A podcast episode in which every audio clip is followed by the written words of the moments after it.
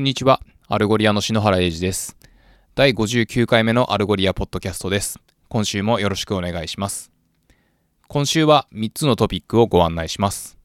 1つ目はアルゴリア CEO バーナデットが SARS レボリューションという YouTube の番組に出演しましたというご案内。2つ目はマスタークラスというアルゴリアのウェビナーシリーズでソリューションアーキテクトのアレクシスがダイナミックリランキングについて解説しているので、そちらの内容と、3つ目は AI パワードな検索についてアルゴリアのコーファウンダー CTO のジュリアンがそれを阻む3つの大きな障壁についてブログ記事を書いています。そちら私の方で翻訳しましたので、こちらでご紹介させていただきたいと思います。それでは1つ目のトピックです。アルゴリア CEO バーナデットが、サースターという、SARS 系のカンファレンスに登壇したという旨を、先週ご紹介させていただきましたが、バーナデットは先日 SARS レボリューションという YouTube の番組にも出演していました。コンバイニングトップダウン&ボトムアップセールスモーション in the most efficient way with バーナデット・ニクソンということで、こちらのメインのトピックはですね、トップダウンおよびボトムアップの、それぞれの、営業戦略についてというようなところで、平たく言うとハイブリッドである必要性みたいなお話なんですけれども、特に前半がですね、彼女をこう深掘りしたような、内容になっていて、今までのバーナデットのバックグラウンドだけではなく、忙しくそう世界中を飛び回るバーナデットが、この番組にもパリから、参加しているということですけれども、ご主人と、どのようにこう円満にやっていくかなんていう方法とかも、ユーモラスに語っていて、親しみを持ってもらえるのではないかなというふうに思いますと。またですね、バーナデットは、今月、10月ですね、サーストックエミエという、イベントにも、登壇するということでございます。こちらはアルゴリア .fm/59 に、リンクを貼っておきますので、よろしければご覧ください。続いて2つ目のトピックです。マスタークラスというですね、アルゴリアのウェビナーシリーズがございますけれども、先日、How to enable dynamic re-ranking for category and product pages という、アルゴリアの AI パワードな、リランク機能ですね、に関する、ウェブセミナーが行われましたので、こちらをご紹介させてください。こちらは、検索結果だけではなくですね、カテゴリーページとか、プロダクトページについても、ダイナミックリランキングを活用しましょうというものになっておりまして、良いマーチャンダイザーもしくは、コンテンツキュレーターたるもの、ビジネス戦略と、ユーザーのデータを組み合わせて、ものをこう見せていくというところですけれども、その時にプロモートしたいものや、例えば、マージンが高いのでより上位に表示させておきたいみたいなところもあるのかなと。とはいえですね、それを全部その手作業で、マニュアルに設定を行うっていうのは、現実的ではないと思いますし、また、そのユーザー側から見るとですね、プロモーションされた商品がこう上の方にずらっと出てきてしまって、欲しかったものが下の方にあって残念だみたいな、思いをする方もいるかもしれませんと。いうことで、そういったところのバランスをですね、AI を使って取っていきましょうというのが、アルゴリアのアプローチなわけですけれども、もちろんそれはトランスペアレントで、カスタマイズ可能である必要がありますと、言ったようなこう説明がありつつ、アルゴリアのダイナミックリランキングっていうのは、そういうことをやるための機能の一つですよっていうところで、インサイツ API っていう、API があるんですけれども、そちらを通じてですね、そのユーザーの、アクション、ユーザーの行動データですね、を活用して、AI が最もパフォーマンスの良い形に、クエリや、カテゴリーについて、デジタルプロパティをこうブーストしてくれるというようなところで、マニュアル的な設定をより少なくしてですね、でかつ、ROI を向上させていきましょうというところです。で、ここではですね、イベントと呼ばれる、クリック、ビュー、閲覧ですね、あとコンバージョン、購買とかっていうところですけれども、そういったアクションをインプットにして、トレンドや季節要因等も、検知しますというところで、スライドではですね、男性トップスといった、クエリが行われるときに、夏だったらこう涼しげな T シャツが上に来て、冬だったらあったかそうなコートが上に来るみたいな、そういった例が紹介されています。また、例えばですね、マスクというキーワードにおいては、パンデミックの前までは、美容用のフェイシャルマスク。日本だと顔パックとか言いますかね。で、今は、皆さんが普段しているような、その医療用の、マスクですと。で、こういったことを、手動でやりくりするのは大変なので、アルゴリアのダイナミックリランキングを使うと良いのではないかというふうに言っています。そして、ダイナミックリランキングが、効果的に使われている例として、ジムシャークという、イギリスのスポーツ系ファッションアパレルがあるんですけれども、そこの例が挙げられていて、このダイナミックリランキングによって、年間の売り上げが、2.5 ミリオン US ドル以上、日本円だと3億円弱とかっていう、すごいインパクトが、アルゴリアのダッシュボードでアクティベートしただけで、達成できたということで、ジムシャークのプロダクトマネージャーの方曰くですね、ダイナミックリランキングは、アルゴリアのキラーフィーチャーですということでございます。そして、他にもですね、リテールやメディア、また SaaS 企業のお客様が、こちらの機能をよくご活用されているということでございます。では、カテゴリーページや、プロダクトリスティングのページでなぜダイナミックリランキングを使うべきかといったところに入っていきますけれども、アルゴリア for ブラウズということで、アルゴリア自体はですね、検索ページだけでなくても、例えば、カテゴリーリンクを押したときに遷移する、そのカテゴリーのランディングページなところでも使えますし、あとは、キャンペーン等でですね、商品を並べて表示するみたいなところにももちろん使えます。で、よくディスカバリーとかっていうふうに我々は言ったりするんですけれども、こちら非常にですね、アルゴリアなんで高速に動作して、でかつその検索とブラウズっていうのが、その統合された体験として、提供できるので、エンドユーザーにとって嬉しいはずで、そこに AI パワードなアルゴリアの機能が使えるっていうのは一つベネフィットとして大きいのではないかというふうに言っています。そして、ダイナミックリランキングの導入に関しては、例えば、カテゴリー用のページを作って、ユーザーの行動イベントをアルゴリアに送って、ブラウジング用のファセットを有効にしつつ、このことによってですね、エンプティクエリーのマックスの検索結果から、そのカテゴリーだけが、絞り込まれたみたいな状態になると。で、その効果があるかどうかっていうのをですね、ダッシュボード上のプレビューで見てみたりとか、あとは AB テストを使って、その少量の、トラフィックを、そちらの、新しく、ダイナミックリランキングを入れた方の、インデックスに流してみて、で、それで良さそうな感じだったら、全体的な、トラフィックをそちらに流していきましょうみたいなところが紹介されています。で、ファッション e コマースのデモサイトっていうのが、アルゴリアがやっているものがあるんですけれども、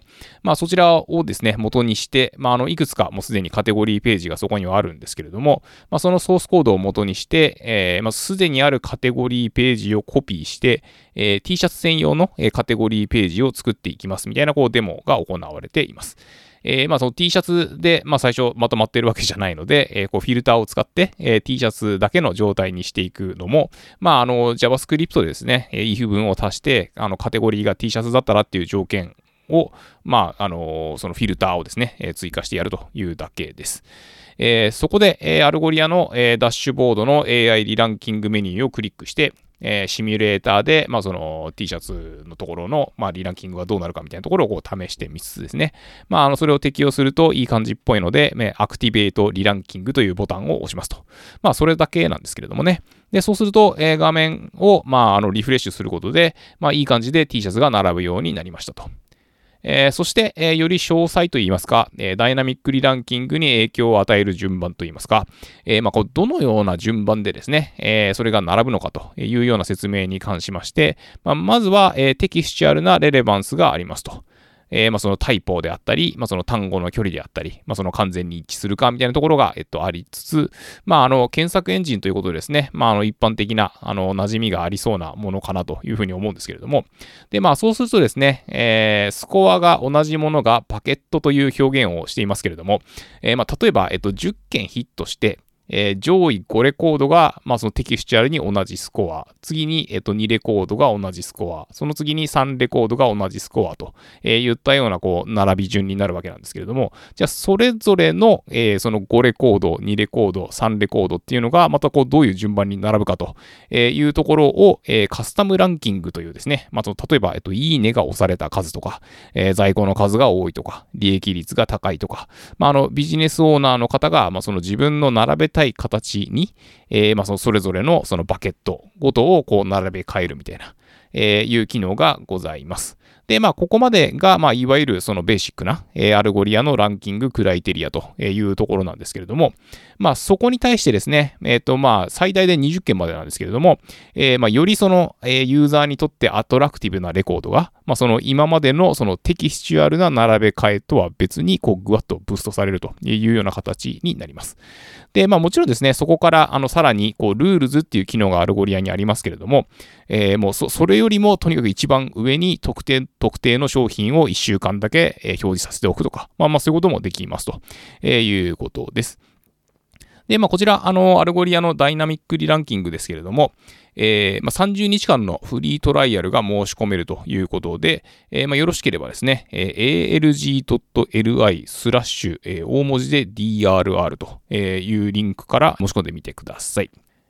続いて、3つ目のトピックです。アルゴリアのコーファウンダー CTO のジュリアン・ルモアンヌが書いた、Removing Roadblocks A Closer Look at the 3 Biggest Barriers to Relevant Personalized API Powered Search というブログ記事の翻訳をしました。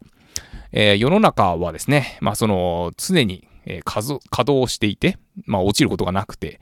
とてもスムーズに使えて、ダイナミックで、パーソナライズされたデジタル体験というのが求められているということですけれども、Amazon とかですね、Netflix みたいな、こう、ワールドクラスの検索機能を保持しているプレイヤーは、そんなに多くないですよね、と。ただ、データは常に変化するし、ユーザーの検索方法も常に変わりますと。季節や世の中の状況によっても、先ほどダイナミックリランキングのところでこうマスクと言ったら今まで顔パックだったのが、医療用マスクになりましたよみたいなところをこうご紹介させていただきましたけれども、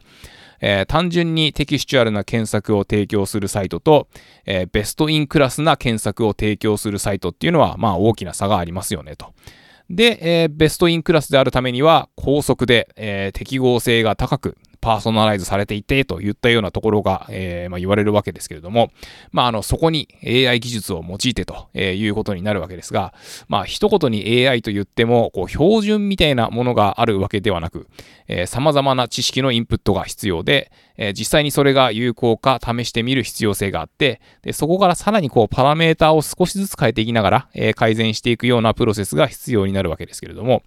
では、AI パワードな検索を導入する上で最大の障壁とは何なのかというのが、このブログのトピックです。またここで言う AI パワードな検索っていうのはこうワンサイズフィッツオールのような、魔法のソリューションではないというふうに言っていて、それは先ほども述べましたように、ユーザーの行動や世の中の状況、そして検索機能を提供する企業側の状況と、そういったものがこう刻一刻と変わっていく中で、透明性があって、自然言語理解やパーソナライズといったものが原動力になっていながら、カスタマイズ可能なオーダーメイドなデジタル体験でなければならないといったような前提に立っています。つまり、ステップバイステップなアプローチで解決していく問題なのですよということです。そして、いよいよ、障壁の一つ目というところですけれども、AI 導入の標準的な方法が確立されていないということで、SQL 標準を例にして、例えば SQL だったらそのクエリーに対するその結果っていうのは、もちろんそのエンジンとかクエリーパスとかによって、その走行の仕方は内部的には異なるかもしれませんけれども、返ってくる結果っていうのは非常に明確ですと。で、標準的なこう文法っていうのは、技術者にとっても、その習得が容易ですよと。で、ただ AI においてはですね、いろんな専門知識とか、データセット、ラベル付け、そしてより良いものにしていくための方法っていうのがいくつもありますと。また常に 100% 正しいアルゴリズムっていうのはこう存在しない中で、AI が何をやっているのかこうブラックボックスになってしまうと、まあ、透明性というか、何をこうどのように設定変更すればどうなるといったところがこうトレースできなくなってしまって、まあ、それってそのビジネスをしている人間にとっては致命的というところでございます。まあ、つまり、AI がこう言ってるけど、まあ、来月は在庫が確保できないかもしれないから、まあ、あんまり上位に表示させたくないんだよねみたいなところっていうのは実際問題ありますよねというようなところです。次に、2つ目の障壁、AI は、まあ、自動的な万能薬では決してないと、まあ、例えば、Netflix の検索って非常にこう評判がいいらしいんですけれども、まあ、それはそのテレビ番組の推薦に、まあ、最適化されたアルゴリズムの開発というところで、まあ、そこに、まあ、Netflix は、まあ、終わりのない大量のリソースと、人員そしてデータを使っているわけですけれども、じゃあ、まあ、それがどんな企業にもできるのかと言われたら、まあ、そうでもないですよねと。まあ、なので、こう業界に特化したオフ・ザ・シェル、棚から出してすぐ使えるようなソリューションを使うとか、まあ、あとは、検索エンジンを自分たちで導入してカスタマイズするとか、まあ、その、ハイブリッドなアプローチを行うといったようなこう選択を迫られるというところです。そして、3つ目の障壁は、AI パワードな検索はお客様の行動が常に変化し続ける以上、まあ常に変化する終わりのない仕事ですよと。例えば、e コマースであれば、まあ、サイトの検索っていうのは、そのクエスチョンに対するアンサーというよりは、まあ、その購買にたどり着くまでのジャーニーといったような意味合いが強いですと。なので、お客様とのインタラクションを、まあ、重要視する必要があって、お客様の行動データをもとにこうリアルタイムに近い形で、趣向に合った商品を提案できなければならない。とはいえこうそこで行われる各処理っていうのは、まあ、それぞれ違うアルゴリズムっていうかこう AI ツールっていうのが必要になるわけで、まあ、一度に全てを解決できるようなものではありませんよと。で、まあ、以上が、その障壁なわけですけれども、まあ、じゃあどうするかといったような話になったときに、まあ、例えばですね、アルゴリアのような、こう、API を、ベースにした、ソリューションをご活用いただければ、まあ、buy to build faster と、ここでは言っていますけれども、まあ、検索エンジンのこうバックエンドのプロセスとか、まあ、あとはそのユーザー行動データによるパーソナライズとかレコメンデーションといった、まあ、他でもやっているので、まあ、あんまりその差別化につながらない重労働みたいなところを、アルゴリアに任せることで、まあ、その本来ビジネスオーナーの方がですね、注力しなければならないといったところに、素早くたどり着けるのではないかと言ったような、まあ、内容でございましたと。まあ、こちらもですね、リンクを貼り付けておきますので、よろしければご一読いただければ幸いでございます。ということで、今週は以上となります。来週はですね、先日、アルゴリアに関する勉強会を開催してくださった、ポルの、かなまるさんに、こちらのポッドキャストにゲスト参加をしていただく予定となっております。ということで、そのご期待ということで、お聞きいただきありがとうございました。来週もよろしくお願いいたします。